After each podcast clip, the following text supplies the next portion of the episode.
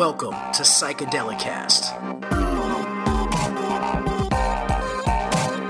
Hosted by Clinton Cayley, this show is an interview based podcast focused on offering listeners in depth information concerning plant medicines, entheogens, and all subjects tangential to psychedelia. Join us in prying open the third eye.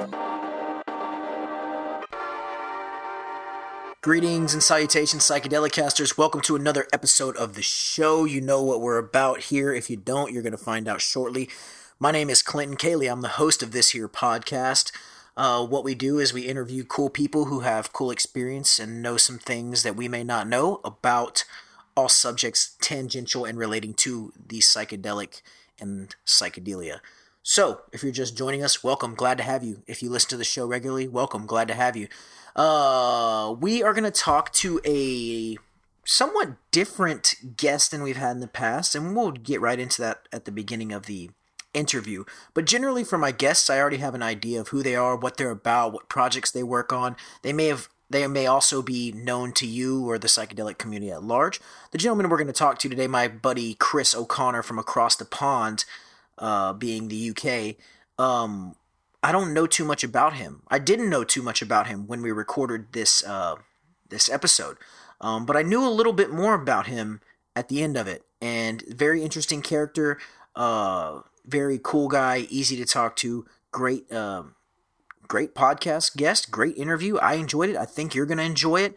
Uh, we're gonna get a little bit different perspective here um, than we normally do because many of the perspectives that we get on Psychedelicast are from veteran psychonauts or people who are well versed in in these realms of psychedelia.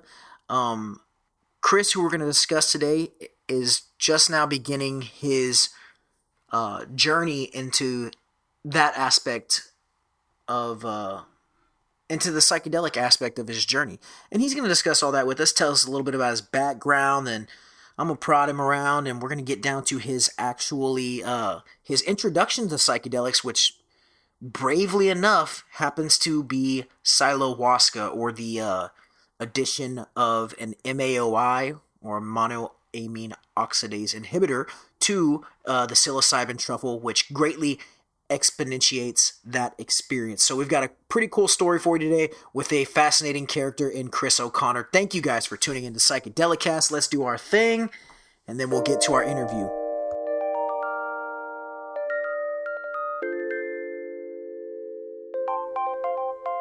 Here at Psychedelicast, we are always looking for and looking forward to working with other people, projects, or products involved in the psychedelic space. If you yourself or you know someone involved in any projects that you think would be up our alley, please direct them to my email at clintoncayley at gmail.com. We'd love to work with you and promote your project via Psychedelicast. Thanks, guys.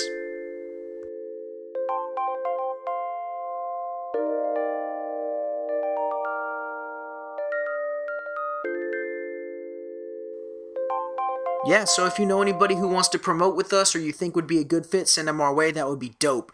Beyond that, follow us on our social media accounts on Instagram, Facebook, and Twitter at Psychedelicast. That's literally the at sign followed by the name of the show.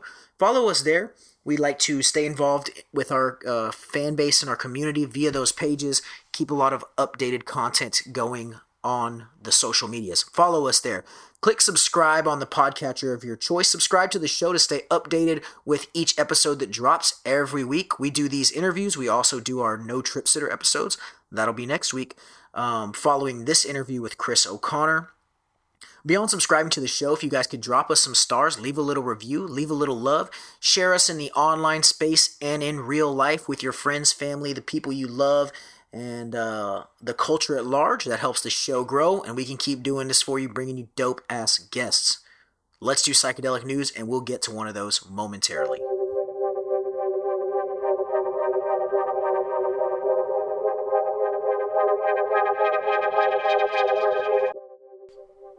In psychedelic news today, we're going to bring you another one from a Psychedelicast favorite news source, Marijuana Moment. I know we utilize marijuanamoment.net a lot, but they do some very solid uh, journalism in the arenas of cannabis and psychedelics. So you know, they got good shit for us. This article was written seven days ago on August the 17th, 2020, by Mr. Ben Adlin. It's entitled John.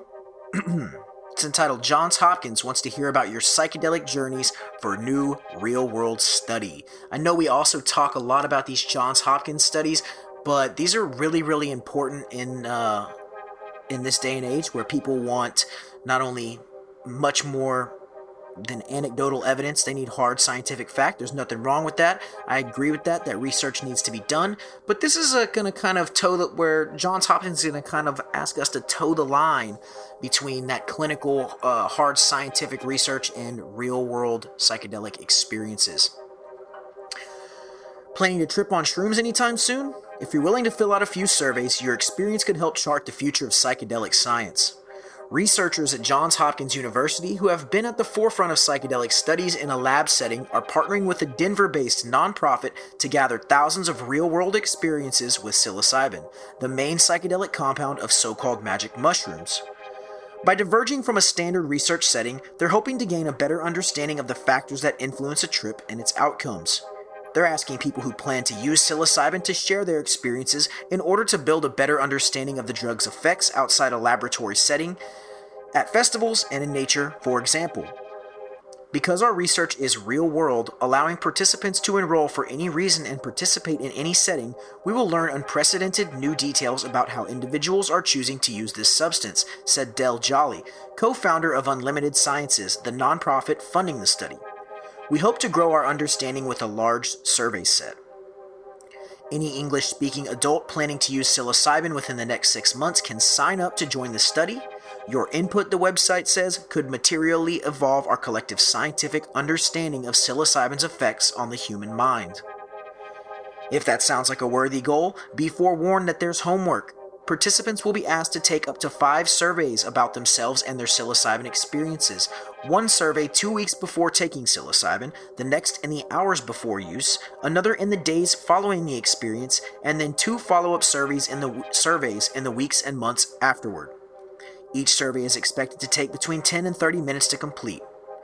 Participants will be asked to describe details of both their set, which is the state of mind, setting, physical situation, at up to six time periods during surrounding a planned psilocybin dose, according to an Unlimited Science press release, to isolate variables of experiences and how they relate to health and other outcomes. Researchers at Johns Hopkins have been studying psychedelics for decades, and last year the university launched its first one of a kind psychedelics research center. The Center for Psychedelic and Consciousness Research has focused primarily on potential therapeutic uses for psychedelics, such as smoking cessation and treatment for depression, Alzheimer's disease, anorexia, and opioid withdrawal. Assembling a repository of real world data, Unlimited Sciences says could help identify areas for future investigation. By expanding the study to include far more examples of real life usage and outcomes, we can continue to learn more and refine our research, said Heather Jackson, the nonprofit's board president. A study of this type can direct future controlled clinical trials. As with cannabis, the recent resurgence of interest in psilocybin and other psychedelics has propelled an effort to better understand the science behind the drug's effects. Unlimited Science was inspired by Realms of Caring, a nonprofit started in 2013 to gather data on how cannabis was being used medically.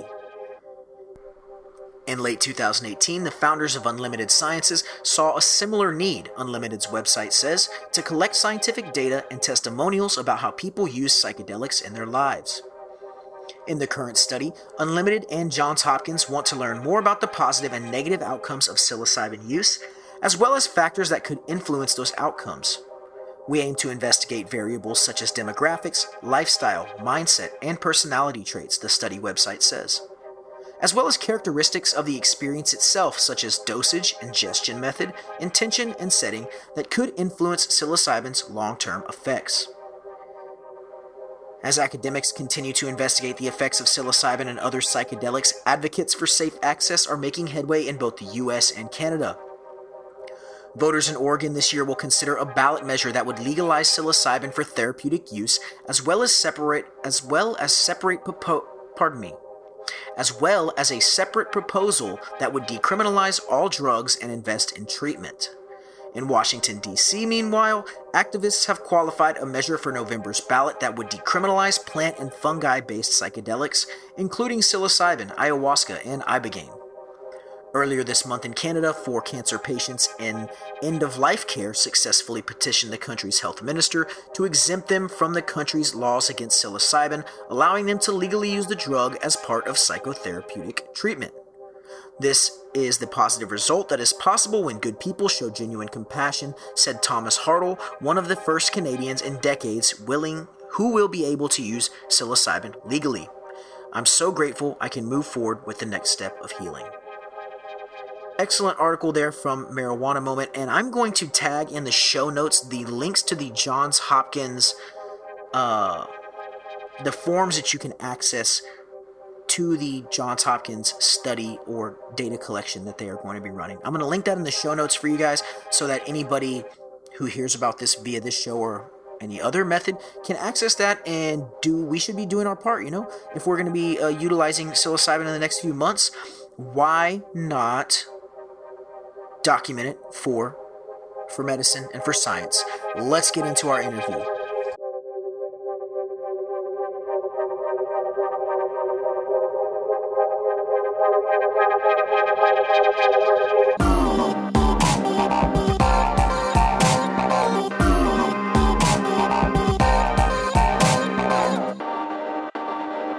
For the listeners, welcome to Psychedelicast. I'm Clinton Cayley, the host.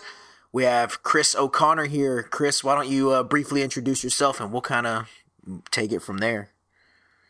Right. Well, um, I've just got into Clinton's podcast over the coronavirus lockdown. I had nothing much better to do other than look through uh, what is out there regarding psychedelics and stuff. Uh, I'm a middle-aged man who had his first psychedelic experience about three weeks ago now uh, in the Netherlands.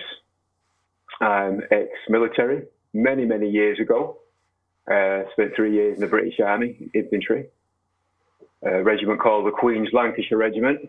I'm from the north of England, from Manchester. Um, I had experiences when I was on active tour of duty. I think in America you'd call it deployment. Mm-hmm. Uh, and yeah, it's interesting. It's interesting for me eventually.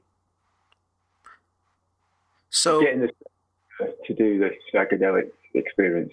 Yeah, let, we're going to get into that. So it's actually um, the reason why you're on this show is the reason why we're chatting right now is because you became a fan of the page's Instagram and yeah. And then maybe or maybe the show or vice versa. Regardless, most of my guests that I have on, I, I usually know things about them or you know what I'm saying like I kind of interview people who I would have already had previous knowledge of. So this is a new uh, experience for me. Um, and the reason why I wanted to talk to you was because I thought your Instagram page was interesting. I could definitely see the military influence. And then I don't know, I posted something and you reached out about your upcoming truffle experience and that it was yeah, yeah.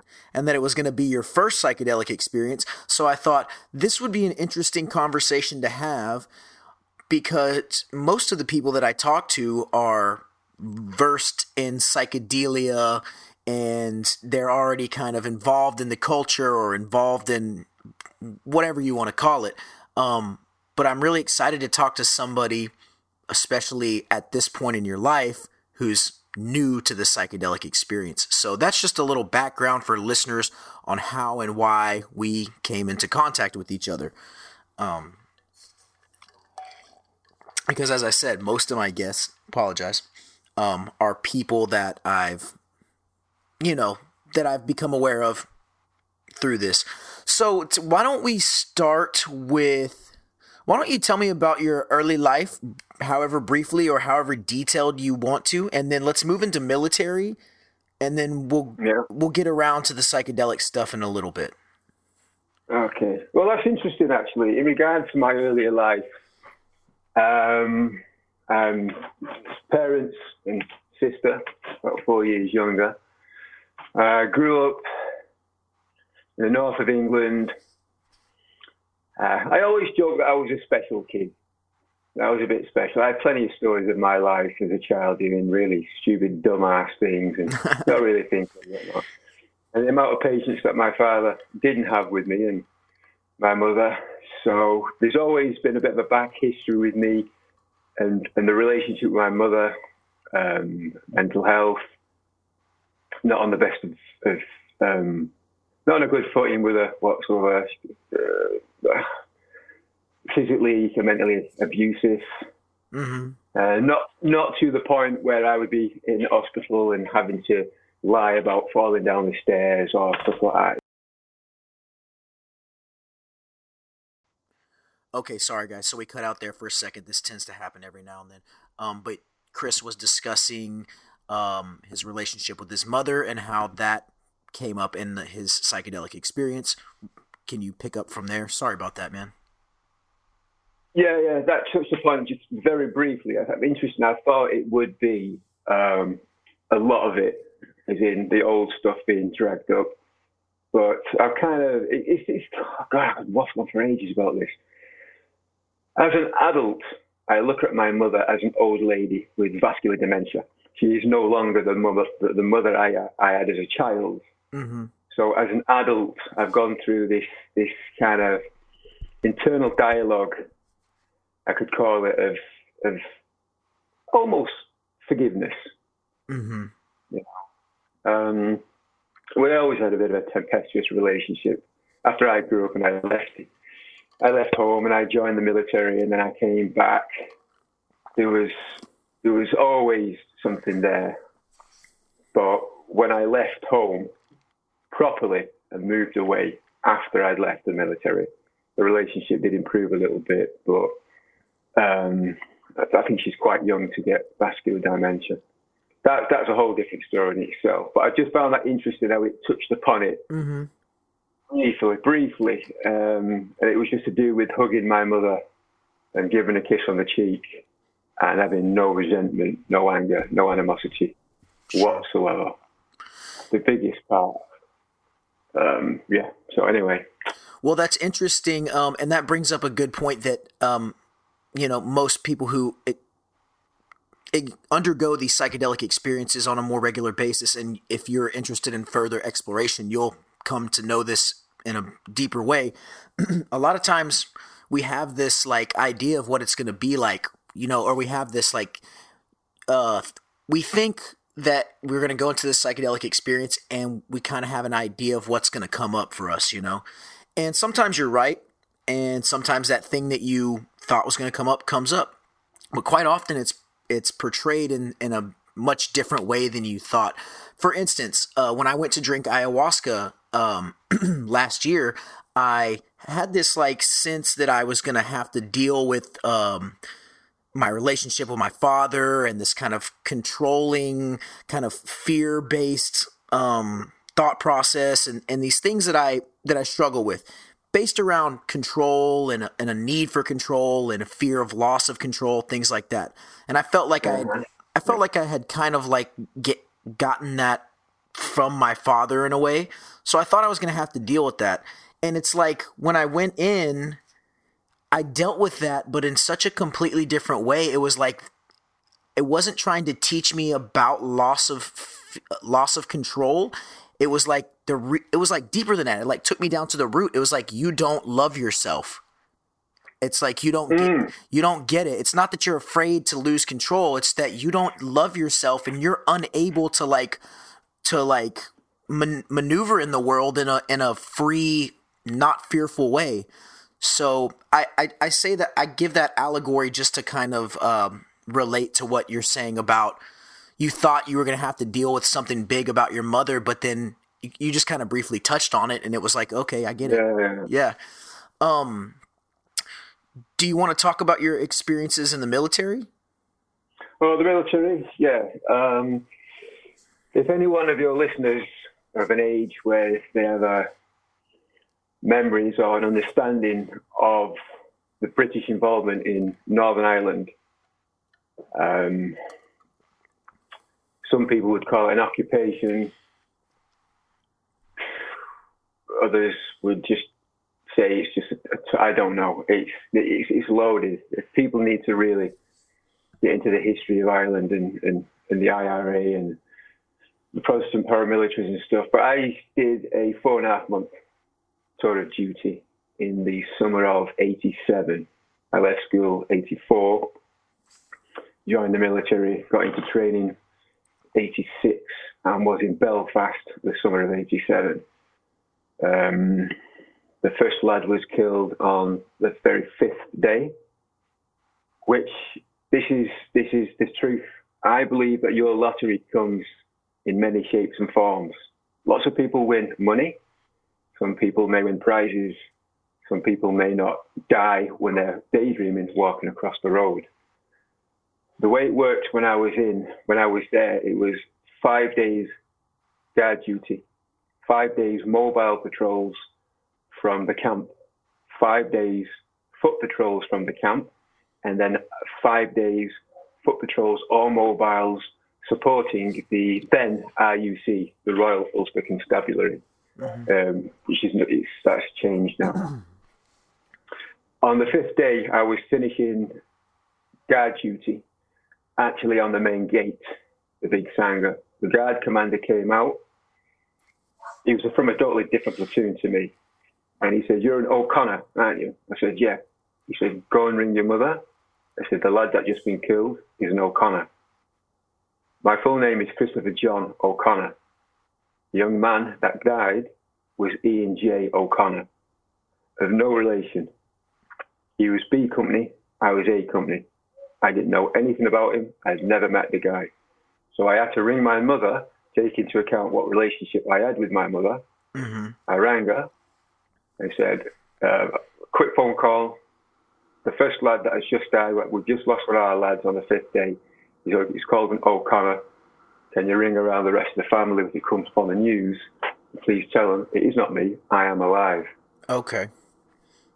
Um, and then went back onto, onto guard duty. And then life continued after that. Um, yeah, it's, it's a very strange experience. Um, and then halfway through, my friend Joe Joe Leach was shot and killed by an IRA sniper. Mm-hmm. Um, yeah, died on the streets, didn't make it to hospital and whatnot. And then there was subsequently other um, snipers, and there was other bombs, and some of the lads got shot and stuff like that. I would, would just like basically to, to, to say that I did not discharge my weapon in anger. Mm-hmm. I did not take anybody else's life. So a lot of soldiers would feel as though they're losing out, that they've not done that. I myself personally, am I'm grateful that I was I have to take somebody else's life. But if I was in the situation, I would have done, I would have done so because the training just would have kicked in. Sure, sure. Okay. Um. Continue. Yeah. So um, losing my friend was was a, a, huge shock, and I just damped it down. Just damped it down then, and just put it in into Pandora's box and locked the key and threw it away. No one talked about it. No one touched upon it. No one hinted it. It was just something that happened, and we had to carry on for the rest of the tour. When I got to battalion, um, I was so locked down. It was just unbelievable. I remember getting drunk one night, absolutely pissed, um, and having a bit of a freak out, crying and shouting and screaming and whatnot. And one of the lads just came in and told me to shut the fuck up. Yeah. Um, which I did do. And again, it was nothing. It was not touched upon whatsoever. I yeah. think I probably had depression after that. I didn't realise I was depressed. I didn't know what depression was as a young man. I was only like 19. Bit of a cliche, actually. I was yeah. only in the 90s. Yeah. Um, and and in that situation, I would just imagine, you know, that you have to compartmentalize. There's no other way around it. You just kind of tuck it away and put that box up on a shelf somewhere, you know. And uh, I work in medicine, so I work in emergency medicine. So I have to.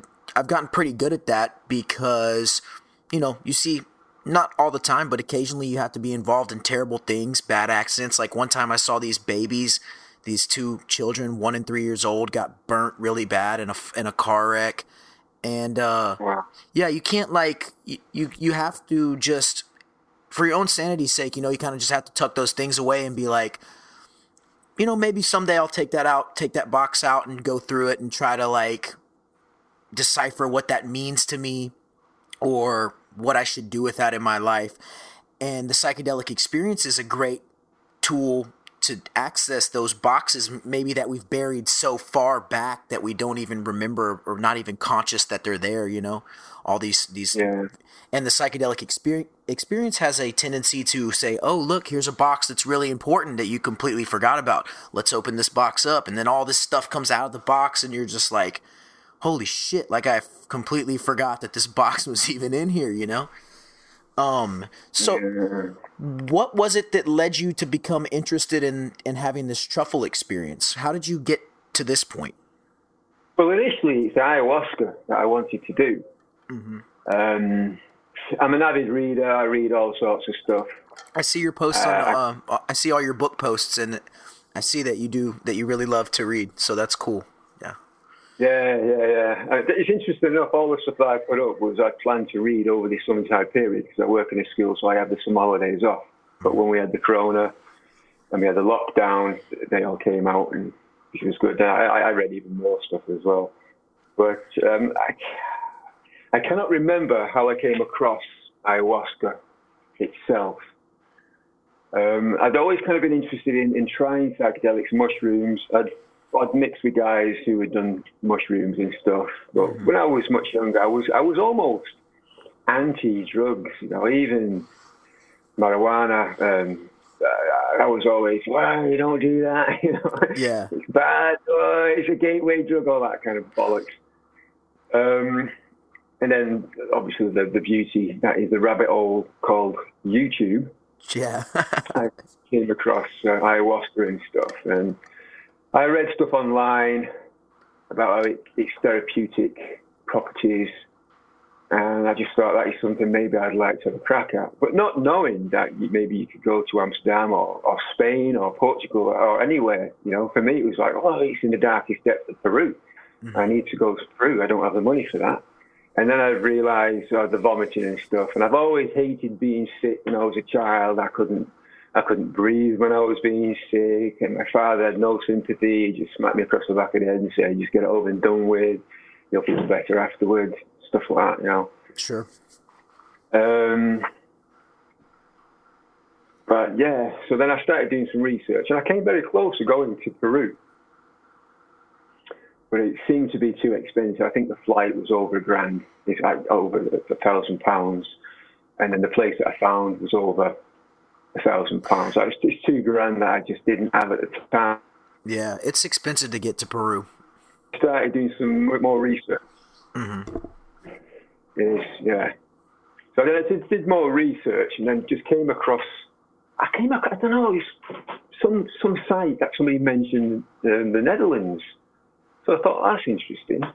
So I know you can buy magic mushrooms and stuff like that, but what I didn't fancy was just going just going to, to, to Amsterdam and necking a load of magic mushrooms and having a bad experience. I wanted something that was was was more therapeutic. Somewhere I could, I'd, just, I'd have a, a place to go and somebody be there to support you and whatnot. So then I found Sacred Sacred Voyage, who were really good. So uh, Um, let me. I, I want to stop you for a second, and I want to. And we're gonna get there. Um, what? So you're. I've heard you mention the word therapeutic, and ayahuasca is kind of known as this therapeutic tool. And I, in my opinion, all psychedelics are. I don't know if uh, most other people think of them as that. I certainly do.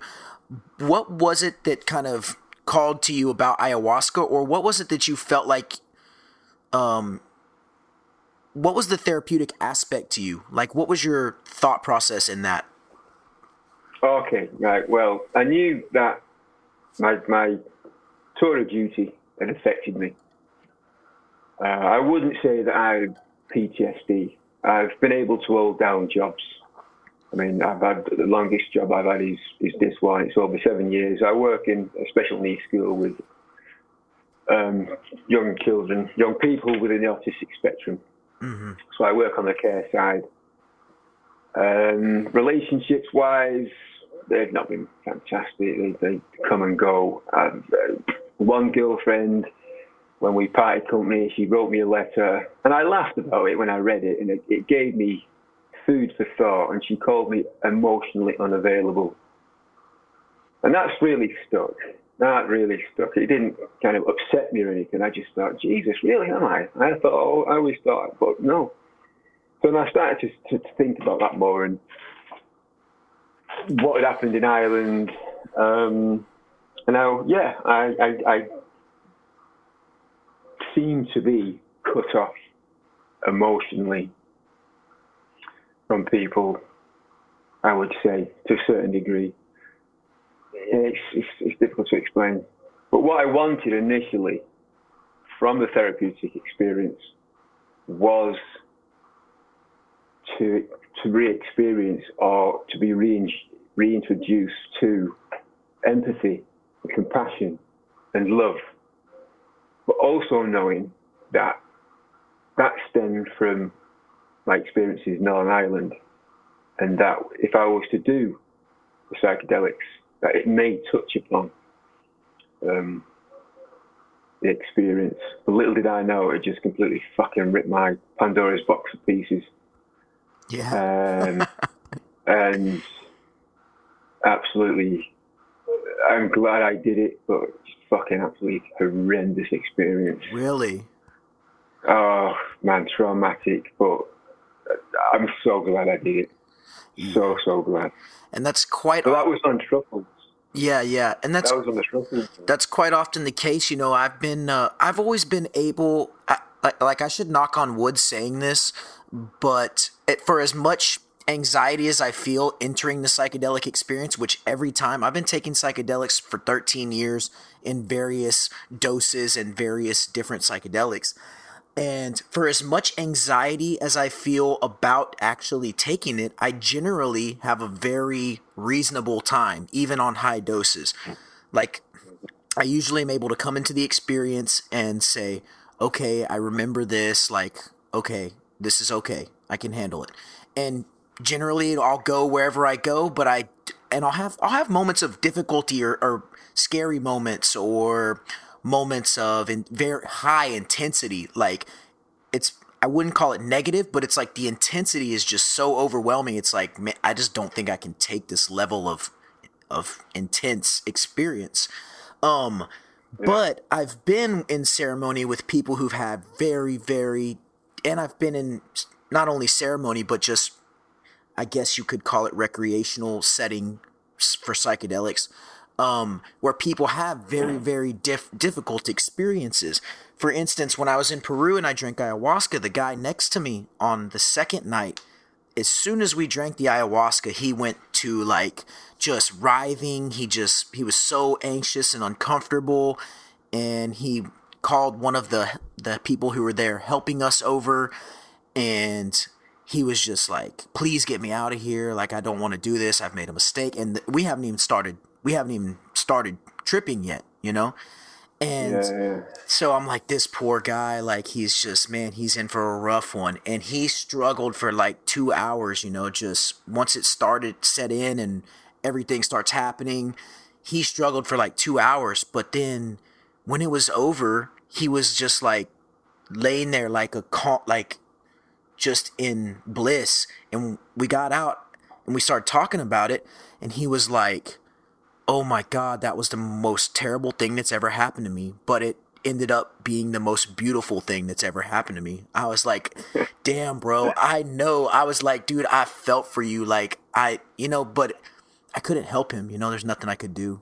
I had to have my own experience.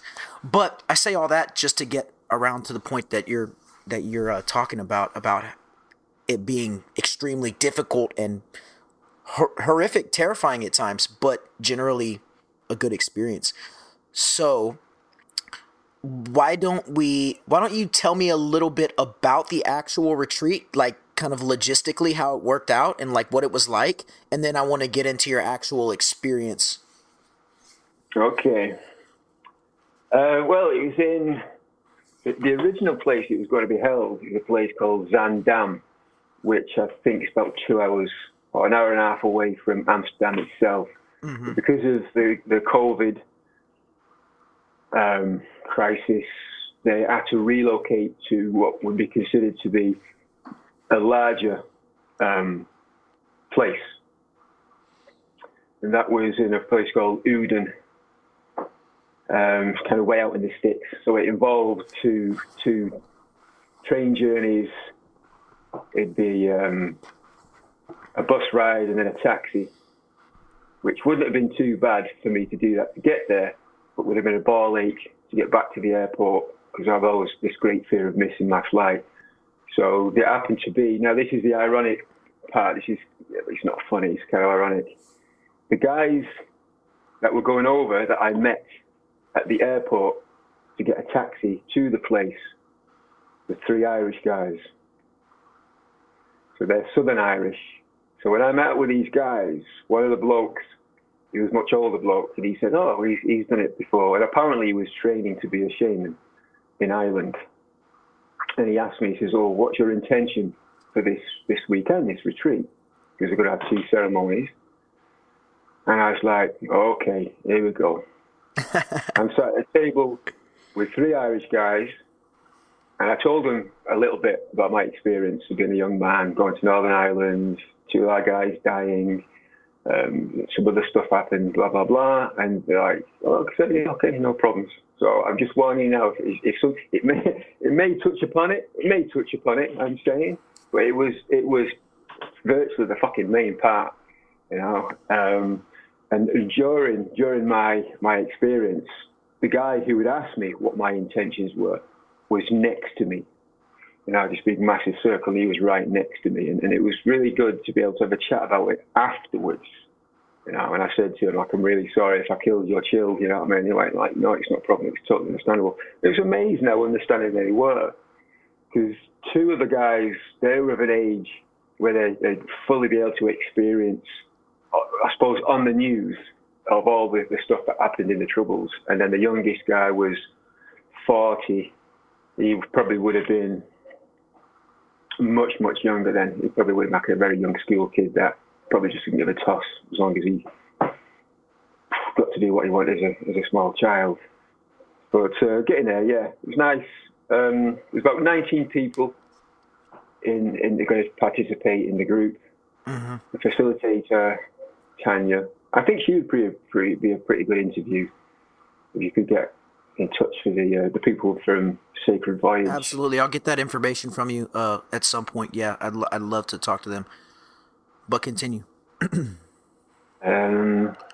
So what? Yeah. I'm, I'm, interested in like kind of uh, what it was like, just uh, because I've never I've taken psilocybin mushrooms dozens, if not over a hundred times, but uh, I've never done it in a ceremonial setting. I've never used psilocybin in like a uh, in a ceremonial setting like that, and I'm always curious as to uh, how that looks. Uh, I had a I had a fella on here two or three episodes ago named Chi, and he was worked out of Amsterdam, uh, facilitating psilocybin retreats as well.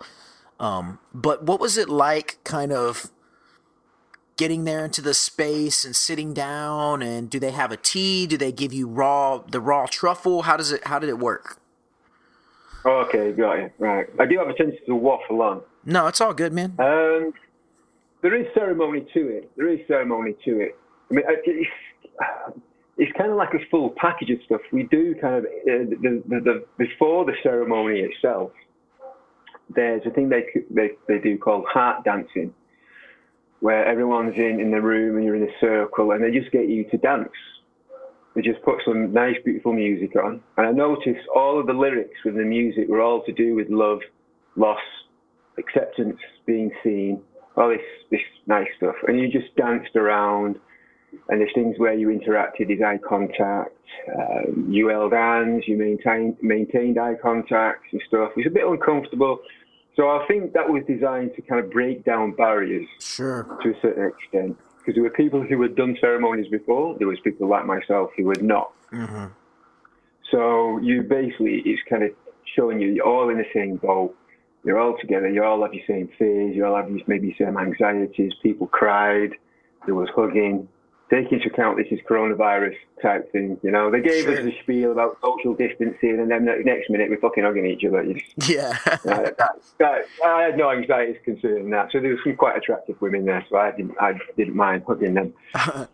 Um, we then have about 40 minutes, an hour, just a toilet break, just sit and chill. And then you go into the ceremonial room itself. There's all mattresses with um, quilts and, and the pillows. And she just talks you through what people may experience. She talks through um, if you're having any difficulties, try not to resist, accept acceptance, give yourself over, surrender. If there's anything that comes up that's scary, then ask it. Ask it what it's trying to show you. And I took that on board. I took that on board. That's quite an interesting one because I got a bit. I feel like I got a little bit cocky with it, and it just fucking took me straight to an uncomfortable place. yeah. It'll do that. Um, so then they come out with the glass of the um, the inhibitor is the uh, caapi, the C A A P I. oh, that's right. You took uh, psilohuasca. So, so that's what you took an MAOI inhibitor with the psilocybin. Yeah, Oh wow, Yeah. that's a big. I've never done that before. That's that Yeah. that that potentiates it vastly. Yeah. I think the entire journey, the, the, the voyage, they, they say, it was about ten hours. I lost all track of time. Wow. I thought I'd gone through the because we started at one o'clock in the afternoon. I thought we'd gone all the way through the day, all the way through the night, and into the next morning. Mhm. Whereas there was going to be another ceremony the next day. Yeah. And I said to myself, I can't fucking do this again. I cannot do this again. But but not realizing it was only uh, no, eleven o'clock at night. Still, that's a long that's a long mushroom trip. When when I eat mushrooms, I usually only go for like may on a higher dose, maybe six hours, maybe 7 Uh-huh. Usually more like three or four ish, three to five. But Yeah, yeah, so they give you the they give you the harmaline, the uh, MAOI, and yeah, yeah. So we do that. But she goes through all the chakra stuff.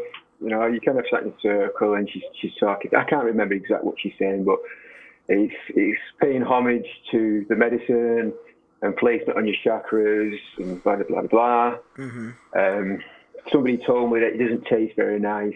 But she was saying you smell it, you can sip it, you can taste it. And somebody said to me it just tastes horrible, so just neck it.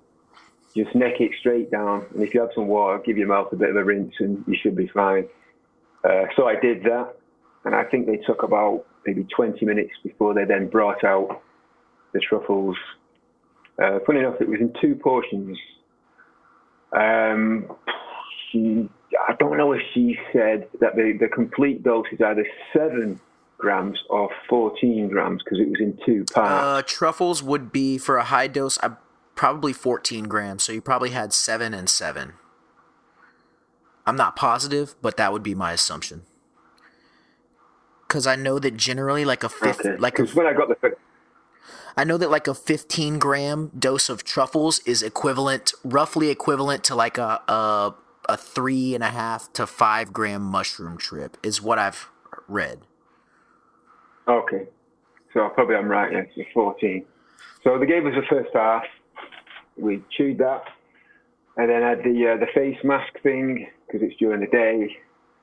Um, but I just, I, I basically personally wanted to, to, I mean, everyone had the face masks. Some people started off without the face mask, but I just thought if I put it on and if I, if I go into something, I go into something, it's very introspective. I don't want to be having this external kind of trippy experience. What were you feeling at this point? Were you feeling hesitation? Were you feeling anxiety? Were you feeling pretty good about it? That's that's interesting. Initially, I was feeling anxious, um, and then just excitement.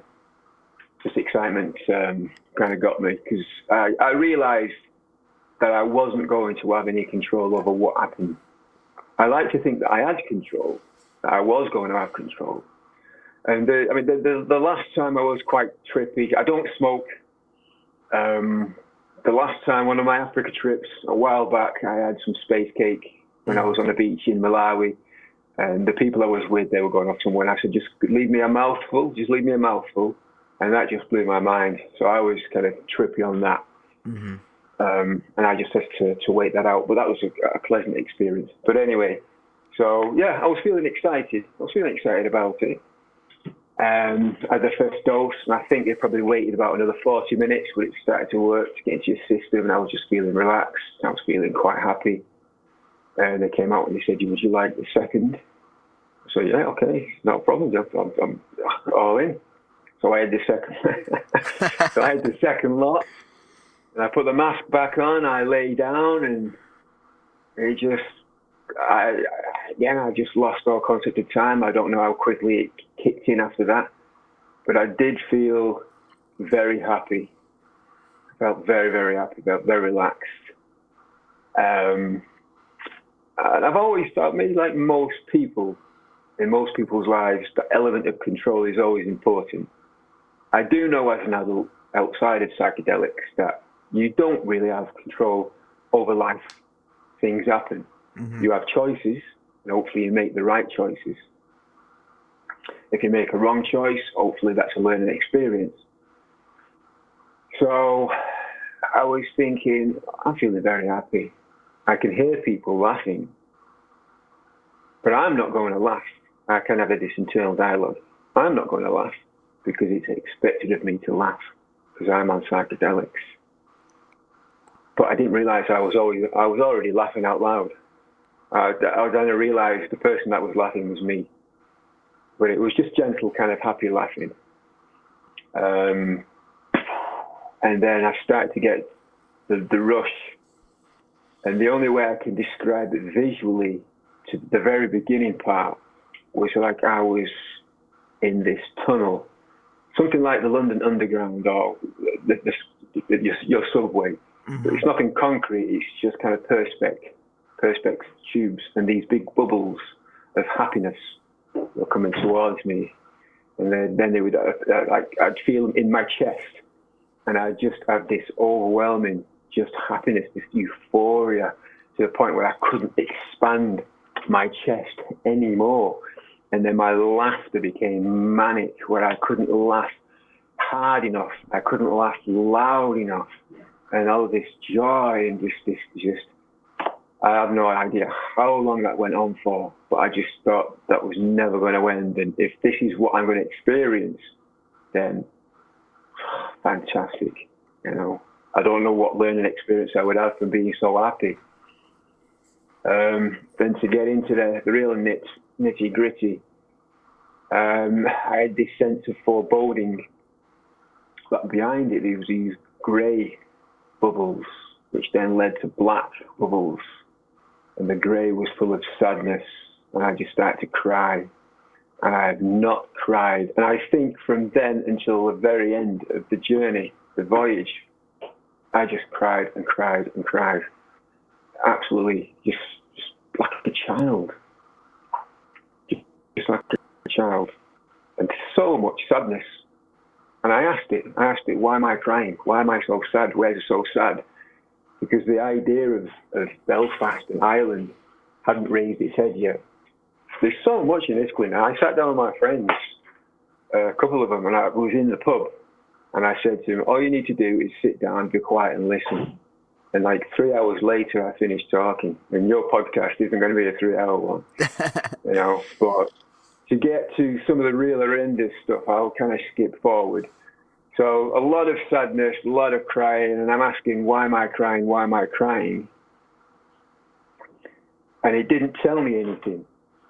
And then there was the euphoria came back, and then it was a sadness, and then the euphoria, and then an overwhelming um, surge of grief, where I was drowning on the grief, and I physically could not breathe. It's as though I was, because I was lying down, and it's as though I was trying to straighten my body and, and let my, my neck and open my throat as much as possible. And I'm just screaming with, with overwhelming grief. And I can and now by this time I'm um, speaking out loud. Any internal dialogue is, is, is now external. Mm-hmm. I can kind of hear myself um, and not really wanting to external, not, not, not saying out loud I wanted to keep it internally. I couldn't. I couldn't. I just had to say it out loud. Um, and that seemed to go on for ages. And then I think it took me to a plateau because it's not really linear. I said to my friend, it's not really linear. I can't say this happened, then this happened, then this happened. It, it's all, it'll all be iggledy piggledy. But I, then I think it took me to an even keel and I was kind of in a happy place. And I do distinctly remember something that was like an impression of a hand came over and it had something in its in its its hand. Are you are you still I, have you been remained have you remained blindfolded this whole time or have you taken your shades yes. off? Okay. No, no, I've got the blindfold on. Blindfold was on for virtually all of, of the, the, journey. Okay. Uh, and this is the part where I said I felt a bit cocky because I would have the euphoria after the, the, the, the sadness, but forget the sadness, thinking the euphoria was going to last. And then I would forget that I had the, the euphoria because I had all this overwhelming grief and whatnot. So I was kind of felt I was in this plateau of just calmness and, and just being quite comfortable. And then I had this impression that something came over and was trying to show me something. Um, and I just said to it, "What are you trying to show me?" And it didn't say anything. It just said this thing, and no word of a lie. I just, I, in my mind's eye, I just went, "Well, bring it on. I can take it." And it just went, okay then, fucking two, let's have it. And then I found myself um, this in this this kind of place where there was there was light and dark, um, and then this grey wolf, a kind of an impression, the representation of what a grey wolf would be. I wasn't afraid of the grey wolf, um, and when I say it took me down to the dark, it didn't grab hold of me or anything. It just it just went down and I followed. Um, and it just took me down, down, down, dark, dark, and everything was pitch black. Everything was dark. The light had gone, and then the word Belfast came up. I, I assume other things had happened before this. It was like a, a, a progression to the really bad, bad part. And then the word Belfast came up. But everything is so pitch black but the word Belfast was, was darker. And I started to rise with it. And I came into this kind of plateau of still darkness. I'd stopped rising. And then I started shouting, fuck off Belfast, fuck off Belfast, fuck off Belfast, fuck you Belfast, fuck you Belfast. And scream it. My, my voice was hoarse after it had all finished. And I'm just screaming that, just screaming that and then the Belfast would disappear, and I would go back down to some kind of plateau. And I was crying all the time that these experiences. I was crying, but so much grief, uh, and I just wanted to be comforted. This is the way I can only explain it. Now, probably you and your, the, the, the listeners will accept this. Anybody else?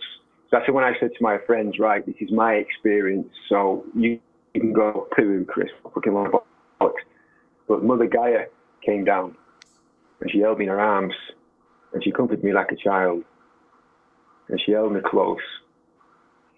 And I felt safe. I felt comforted. I felt loved. And then she started to rise up and take me to I'm not saying this is a, like a, religious experience, but she started to take me up further to the light. But she let go of me. And I kind of went back down to the plateau and the clear distinction between the light and the dark.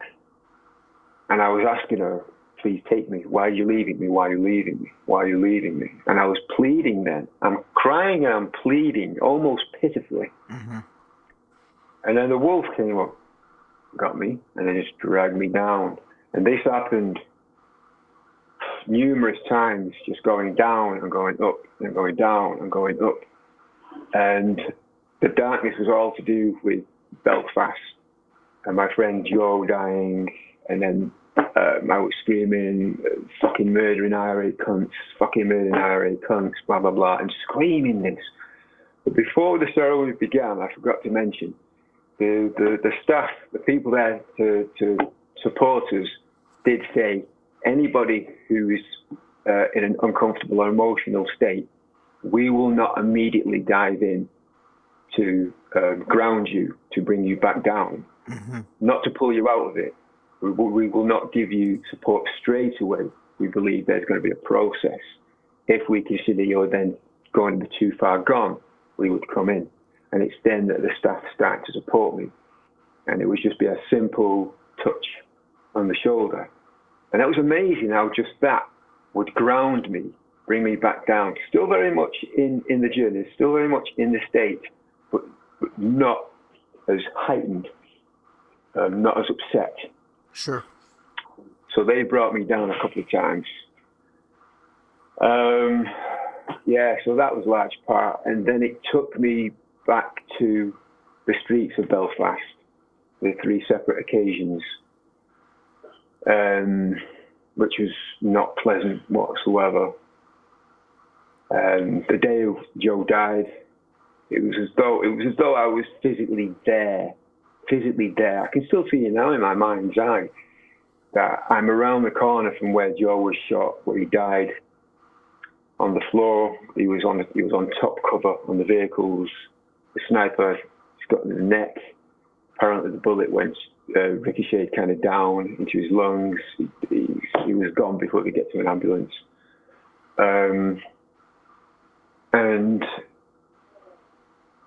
yeah, it took me back to that, that point where I just had a sense of confusion because one of the other lads who was in his platoon, who was who was on top cover, they was doing a circuit. They were riding around because we'd been on foot patrols. We'd not long since back into camp. We'd found that one of our guys had been was down. We'd gone out, and then the lad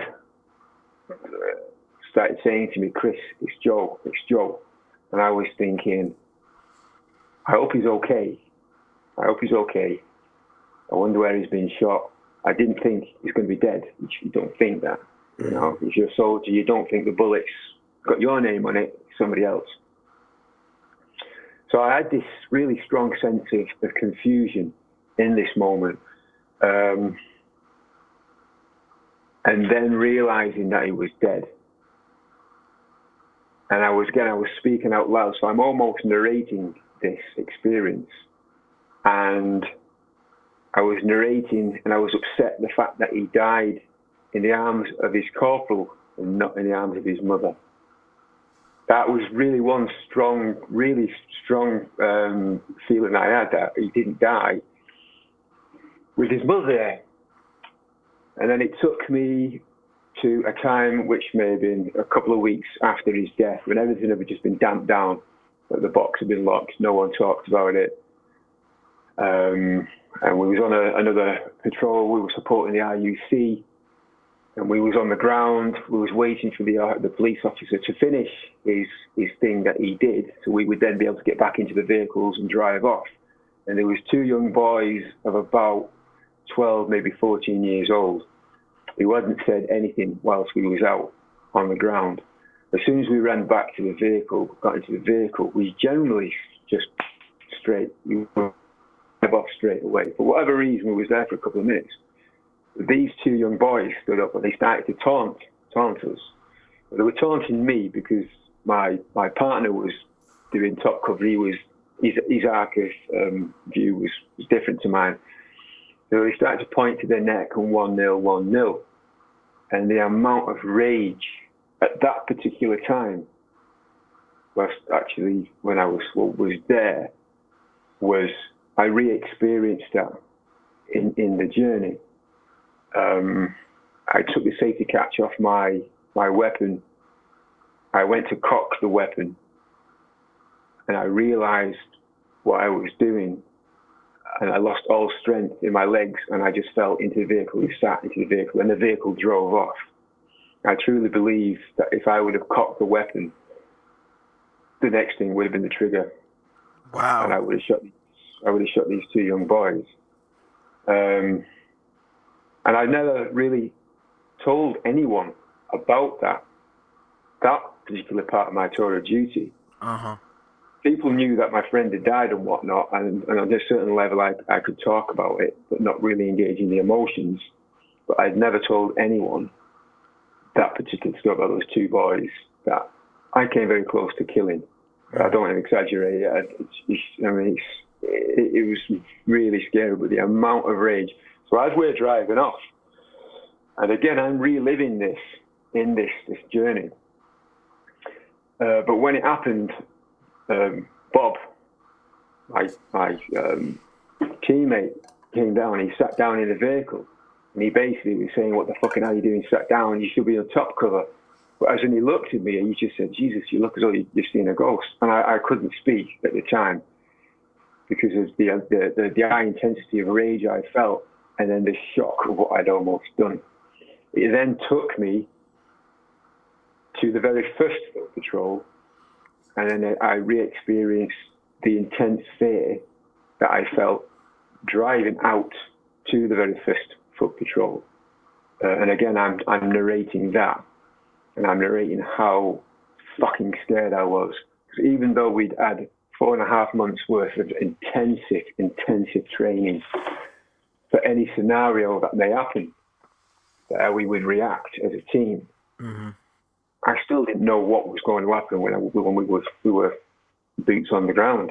You know, luckily enough, the patrol went went well. It was just afterwards that other things happened that weren't um, weren't pleasant.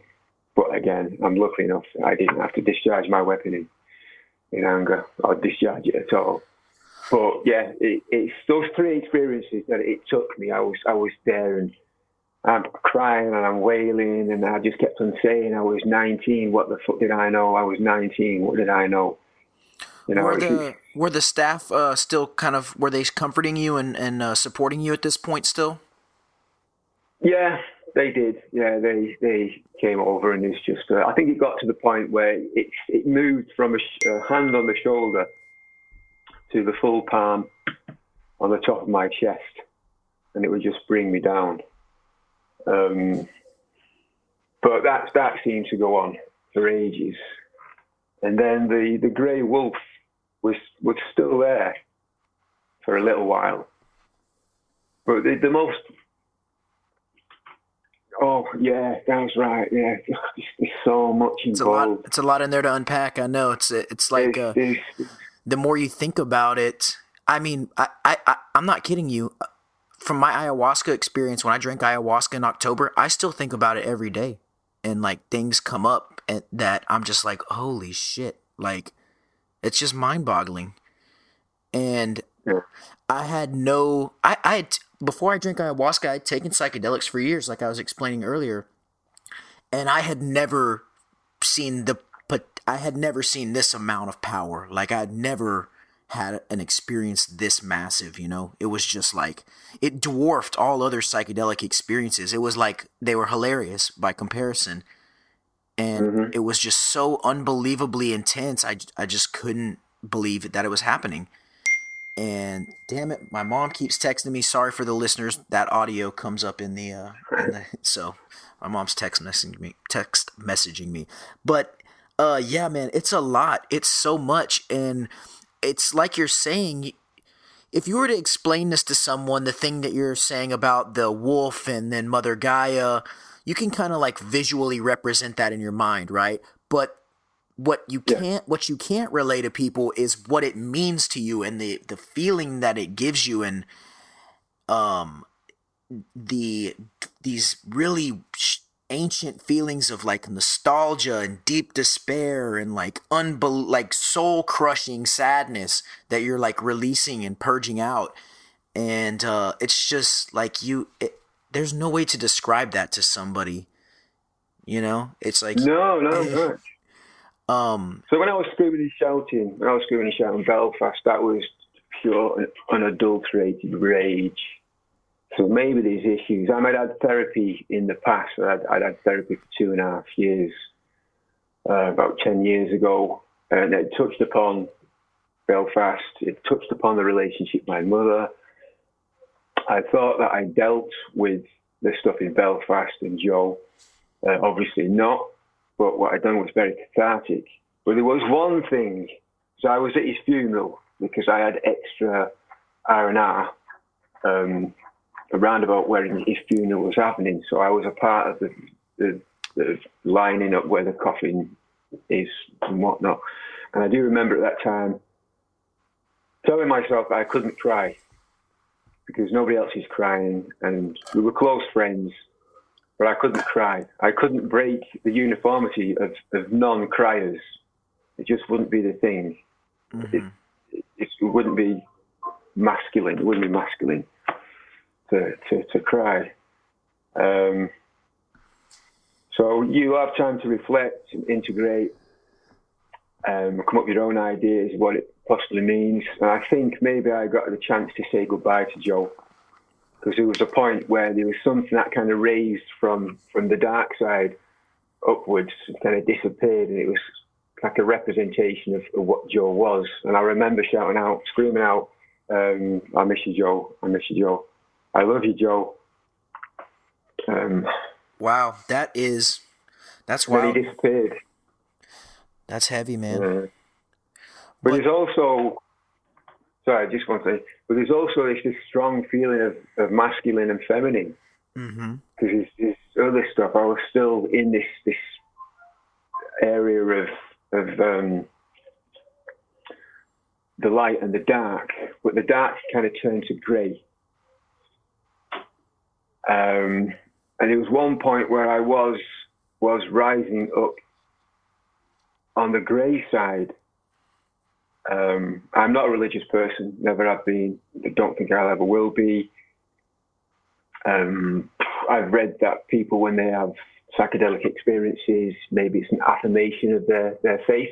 Mm-hmm. It makes it stronger. They have these religious experiences. Maybe it helps people to question their faith. I mean, they, they may need to go through a personal journey of, of, of self-discovery with, with, regards to their, their religion of whatever.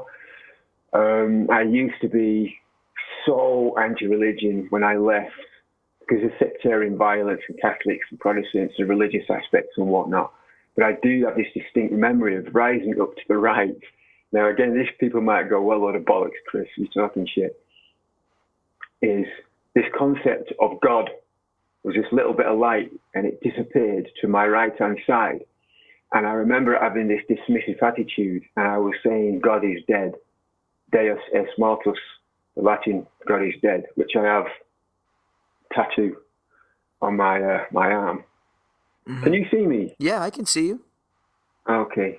Oh, not right. Yes, sorry. I thought it disappeared there. so I have there. no, your tattoos are your tattoos are fucking sick. By the way, man, I love it. Thank you. this is the one thing you see. It's the bad arm and the good arm because I have sanitatum in Latin on one, which means healing, mental health, uh-huh. and then Deus ex mortus on the other. So I don't know on a subconscious level if the tattoos would have been separate, would it have been darkness and light, you know? But as I'm rising up, this the concept of this Judeo Christian concept of a God was disappearing, and I was very dismissive of it.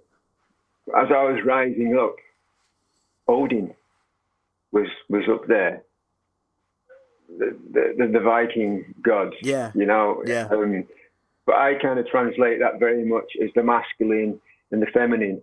Where Mother Gaia, uh, and then it's Odin. Odin is kind of the warrior god type stuff. Very much is masculine. So there was a period where I was being held by both, and I was being lifted up and then, excuse me, let go. But don't forget, through most, if not all, of the experience, I was crying and crying and crying. Sure. And every time one of them anytime one of them would lift me up and then let me go, I'd be begging them to take me. And I asked, is this dying? Am I dying? Am I dying? And in that time, in that, that particular period, if I would have died, I would have been happy. I don't want to die. I don't have suicidal ideation or stuff like that, you know. But in that moment, I distinctly remember wanting to be taken by either side and to die. And then I was shouting out, I want to die, I want to die, I want to die. And I'm crying. And then there's the staff had to come over and again support me. I, they must have thought I was. I, I, mean, they've obviously over the 15 years they've been oh, doing. Oh, they've it. seen people do all kind of shit like that. yeah, there's all sorts of stuff. But afterwards, I was thinking, God, you know. But yeah, this this wanting to die, it was, it was bizarre. I've really not really kind of integrated that yet. I don't know. Yeah. I don't, do I want my ego to die? You well, know? it's probably a it's prob well I don't know, but I can I've had similar experiences and I've I've felt similar sensations, and I think it's for me. I can't speak for you or for anybody else, but generally for me, it's this sense of wanting to change or transform or become better. Or there's a part of me that I dislike that I'd like to purge, that I'd like to be free from. And I've definitely felt that experience of having the ego death and then having just feeling when your ego is completely erased and it's like all your identity attachments to the world are gone it's such a beautiful calm pristine place to be because it's like everything that i think that creates myself has been cut away for this one moment and now i'm like ultimately and finally free. And that's like a beautiful that's like the most beautiful sensation because nothing mm-hmm. nothing that holds you back or nothing nothing is tying you to your I- idea of yourself anymore. Um, so I, I understand that sentiment and i felt that before. And usually those for me during the psychedelic experience are those moments of like unimaginable unexplainable peace like i remember on ayahuasca thinking this is the most peace i've ever felt in my life because everything is gone like there's no yeah. there's no idea. I don't even have an idea of myself. I don't know where my body is. I don't know if I'm yeah, yeah. I don't know if I'm breathing, you know, all these things and it's just uh yeah, it's a beautiful feeling to be just completely ex- like awareness, existence with no uh strings attached. Yeah. That's what I tried to explain to my friends as well. Because when I was fully in it there was no there was no physical sensation of being on a mattress or there's a quilt and stuff. And then my body temperature fluctuated. It was quite quite high. I was sweating, and I did actually have an headache. I don't know whether else I was having headache because I was crying so much. I can't emphasize how much I cried. Yeah, it's just phenomenal. And then there's there's, there's other other stuff. I did think I had one moment of of um, I think maybe I, I nudged the the, the, the, the mask from my eyes, and maybe I had a little bit of a trippy moment because I do remember saying I'm tripping my fucking tits off, I'm tripping my fucking tits off, and then having a little bit of I wouldn't say kaleidoscope of, of colours and stuff, but just this lovely bright kind of colours, and I, I must have put it back over again. But mm-hmm. there's other stuff happened. There's, there's one thing where I remember there was a voice. I was taken to somewhere where it was greenery. It was like, um, you know, the vines that grow up uh, the side of buildings and stuff. It was something like I was totally surrounded. And then there was a voice that was speaking to me. But it wasn't English. It was indistinctive. It wasn't English. It was somebody was speaking. Somebody was speaking. And they're trying to tell me something. And I'm leaning forward and I'm leaning forward and I'm trying to just they're trying to get, and they're just about to give me an understanding of what they're trying to tell me, and I drift off. And then I would go into to crying mode and begging and saying, I, I, can understand. Please tell me. I can understand. I can understand. I can understand. Yeah. Just tell me. I understand. And it disappeared. And then I would go to somewhere else. You know? Um, so, yeah. what, what do you? So okay, let me. Uh, I've been dying to know this. Did you eat? Did you go the second time? Um, what the second ceremony or the, the yeah? Did you? Yeah, eat? the second ceremony. Yeah. So you so you you went it obviously okay. So in the beginning, you you classified this as a as a terrifying or or a, a scary experience. Do you feel that it's a negative experience? No, no, it's totally positive. Okay, great. Totally positive. So you did. Yeah, no. So you did go ahead and t- and take the truffles again in the second ceremony.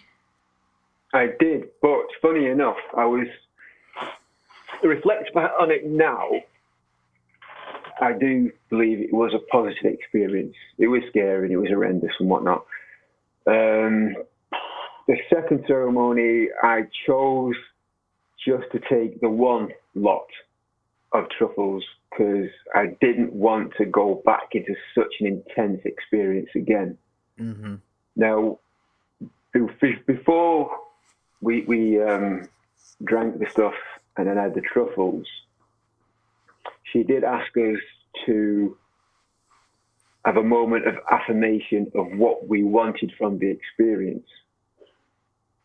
So I asked it again before taking. I asked it again. I'd like to experience. I'd like you to show me what it's like to be compassionate and loving and caring, empathy, stuff like that. So I had the first lot. We drank. We drank the, the, the juice.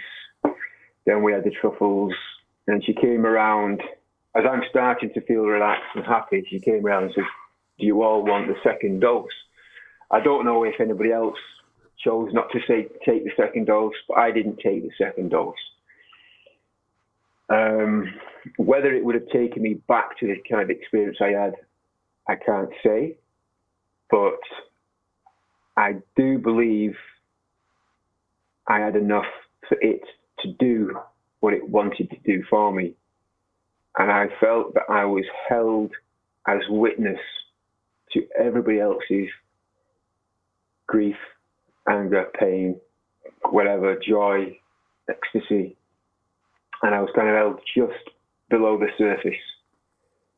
So I, I, it, I wasn't trippy. I wasn't having visions. I wasn't transported back to anywhere else, whatnot. The, the hugging my mother and giving her a kiss on the cheek was the second ceremony, not the 1st mm-hmm. So the second ceremony, I think, was about nine hours because we started a little bit earlier, and I know what we finished. We finished a bit earlier than the, the previous one. Um, but that was amazing because I was just filled with just overwhelming love and, and empathy for the people who were having uncomfortable moments, people crying. You know, um, I was lucky that I didn't purge, as in vomit. Mm-hmm. That's one thing I was concerned about. I don't like being sick. And Tanya, the woman, said, if you're going to be sick, you will be sick. It's there for a purpose. Just give yourself over to it. And uh, I was like, okay. But luckily enough, I, I didn't purge. Mm-hmm. Well, the second ceremony it couldn't have been any different. Yeah. It was just this constant, overwhelming love and compassion. And again, I cried, but I cried for people. I cried for the people who were, were upset. And there was one particular lady who had done a few ceremonies over the years. And she said that she always purged, and it was always um, bad for her. And I was very aware of her thrown up and thrown up and thrown up. And if ever you've had the experience, I've not been sick for such a long time, but I do remember the, the, the, the, the, time where if you're you're thrown up and you're spasming and you go and you manage to catch your breath and then yeah. you can catch your breath. Have you ever experienced it where you're just going and you've no oxygen inside you? You think you're gonna. That's what I was like when I was a child. I was always scared I was going to suffocate. Yeah. I've definitely. And I remember uh, managing to catch a breath and saying, I can't breathe. I need help. Someone help me, please. With such panic in her voice. And I was crying for her and I was trying to push out love and to help her. But obviously, a member of staff was with her and managed her to get calmer. Sorry, Clinton. Sir. Yeah, uh, I've I've had that exact same experience. I, I saw and I was privy to that during ayahuasca. There was this girl who was just, I mean, I was, I thought the same thing. I thought, how can she breathe? Like she is just constant flow and then there's nothing left in her stomach. Now she's just like mm. now she's just like dry heaving dry heaving. And oh man yeah. And i remember thinking that exact same thing. Like there was a part of me that was thinking i should get up and go comfort her. And then there's another part of me that's thinking you're not capable of walking right now.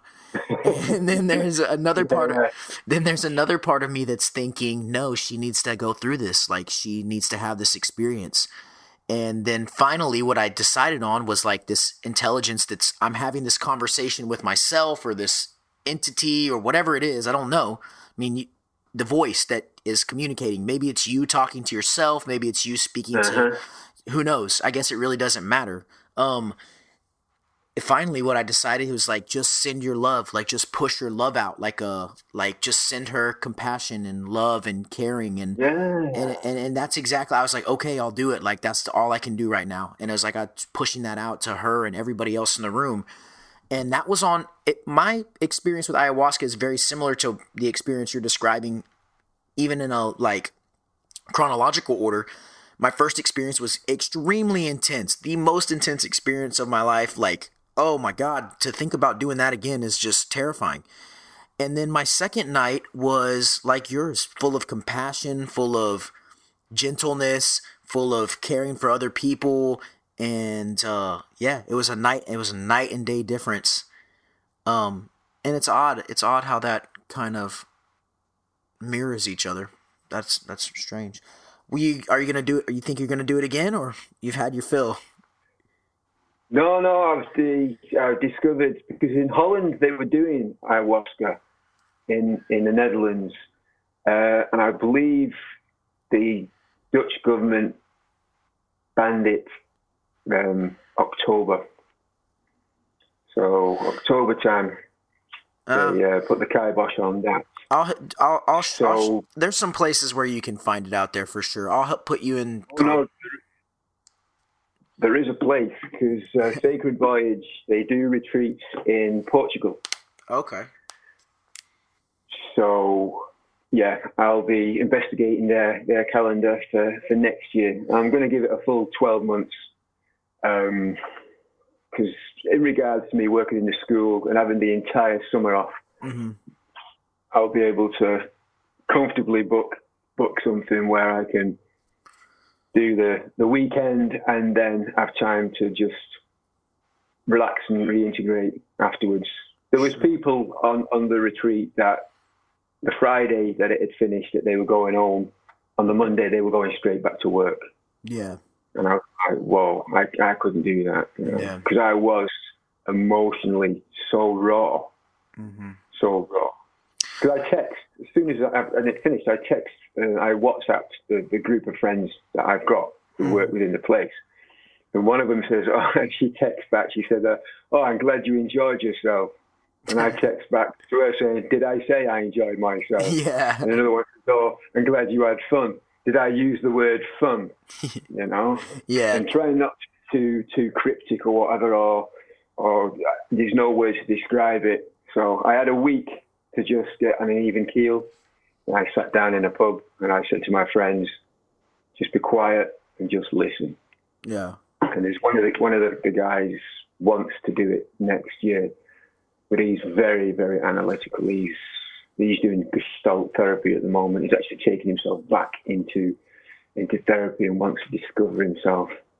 So I'm saying, well, if you're still doing your gestalt therapy next summer, if you come along and do the ayahuasca, then that's something that you can do some talking about it and so really get into What do you think now, having had the experience, as to what you what you thought was going to happen? What you thought? What, what do you think about it now, compared to what you previously thought before? Like, do you what I'm trying to get at is um isn't it funny how you had this idea of what it was going to be like and it was just like it completely destroyed that concept of what you thought it might be like? Like it's just mind oh yeah totally. Yeah to- totally. I was expecting if it was have been the the, the uh, ayahuasca all the stuff that i've seen on youtube of people vomiting and screaming and shouting i'm going to die i'm dying and, seemed to be having a horrendous time. I was thinking, okay, maybe I'm, I'll be doing that on ayahuasca, but the truffles, in regards with the inhibitor, which enables the DMT within the um, the truffles for you to be able to absorb that. Um, I didn't think I was going to go through such an extreme as what I did, because mm-hmm. they did. They they say the this what you're going to do is much more gentler than ayahuasca. So in my mind, I'm like, oh, okay. I didn't expect to be going all hippy trippy and you know, get accepted into the universe and have the question to all answers and stuff like that. But yeah, I did not expect it to be so powerful and so so horrendously traumatic as it was.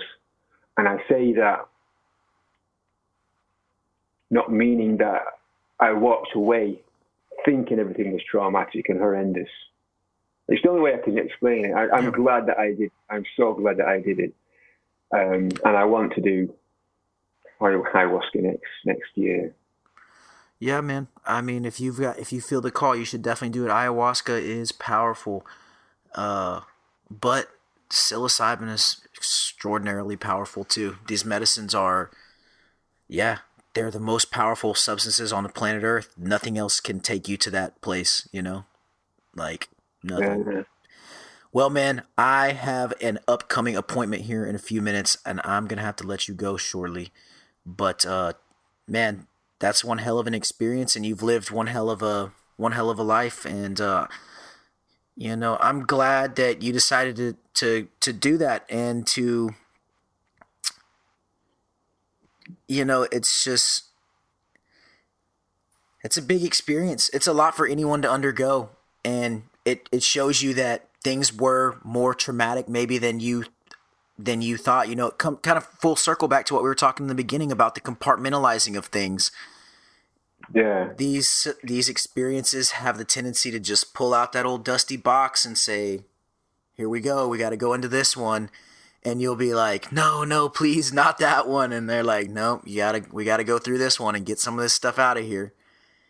And uh, yeah, I'm interested to, to to, see if if people who know me do see not an extreme change, but something in me, because there's always been an ongoing joke. Before, when I arrived at the the retreat, when I did it for the retreat one of the guys I used to work with, who now works within the school, within the teaching side, uh, attached a photograph to our little WhatsApp group. And the photograph was this angry looking gorilla with a coffee cup. And at the top, it says, I drink lots of coffee, I hate people, and I know things. and he said, This is Chris. This is before I'm going to go into the retreat. And, and I laughed and I just thought, Jesus, it's it's it's a joke. But there's an element of of do people really see me like that? You know, I don't consider myself an angry person. Um, uh, at times I can be quite stern and, and forthright and whatnot. And I work with vulnerable young people, so I do have a certain amount of, of professionalism and, and, and empathy and, and, caring and whatnot. Mm-hmm but I've always wanted to expand that further in regards to relationships. Sorry, Clint, I forgot to mention that. Um, the initial idea is, is to become more emotionally uh, available in my relationships. Mm-hmm. I'm single, um, so that that was one of the main ideas. So when I was talking to a couple of the, the female friends, I did notice they were looking at me in a slightly different way. That I was being more open and sharing stuff. Yeah. Yeah. It does. So. These these medicines have a tendency to do that, and you know, uh, this was how long ago did did you do this? Not very long ago. That was three weeks ago. Three weeks ago. Oh yeah. So you you're going to be unpacking that for a while, man, and different things are going to come out, and and you know some of it's so dreamlike and so half forgotten, and something will you'll, you'll you'll come across something else, and it'll trigger a memory of it, and it'll a new door will unlock, and that's you know that that literally happens to me on a daily basis, and I think, wow, like I get something that I experienced on that night. Now all of a sudden it makes sense. Like I get it now that's weird. Um, but it's been great talking to you, man. Thank you so much for coming on the show. Thank you for sharing of yourself. That was a very uh, vulnerable uh, discussion, and, and I appreciate you doing that on the show. Um, do you well, want? I'm glad that we actually. I'm glad that we actually got to talk because, as I said, me and computers and stuff. I'm glad it was on your side. You got in touch with me because I was just doing my not trying to connect with you. But Yeah, thank you for your thanking. A- absolutely, absolutely. Yeah, you know, it's technology, man. This happens. Like I said, this kind of shit happens all the time. Um, do you want to give out any of your social? Do you want to promote anything or what? Uh, well, not really. Um, my stupid Instagram name is is Kill and Cry. K I K I L L N K R Y. Yep. So cry is with a K. So Um, at, at Kill and Cry on Instagram. Follow him for all the books. I saw that you're reading. What are you reading right now? Uh, when when plants dream.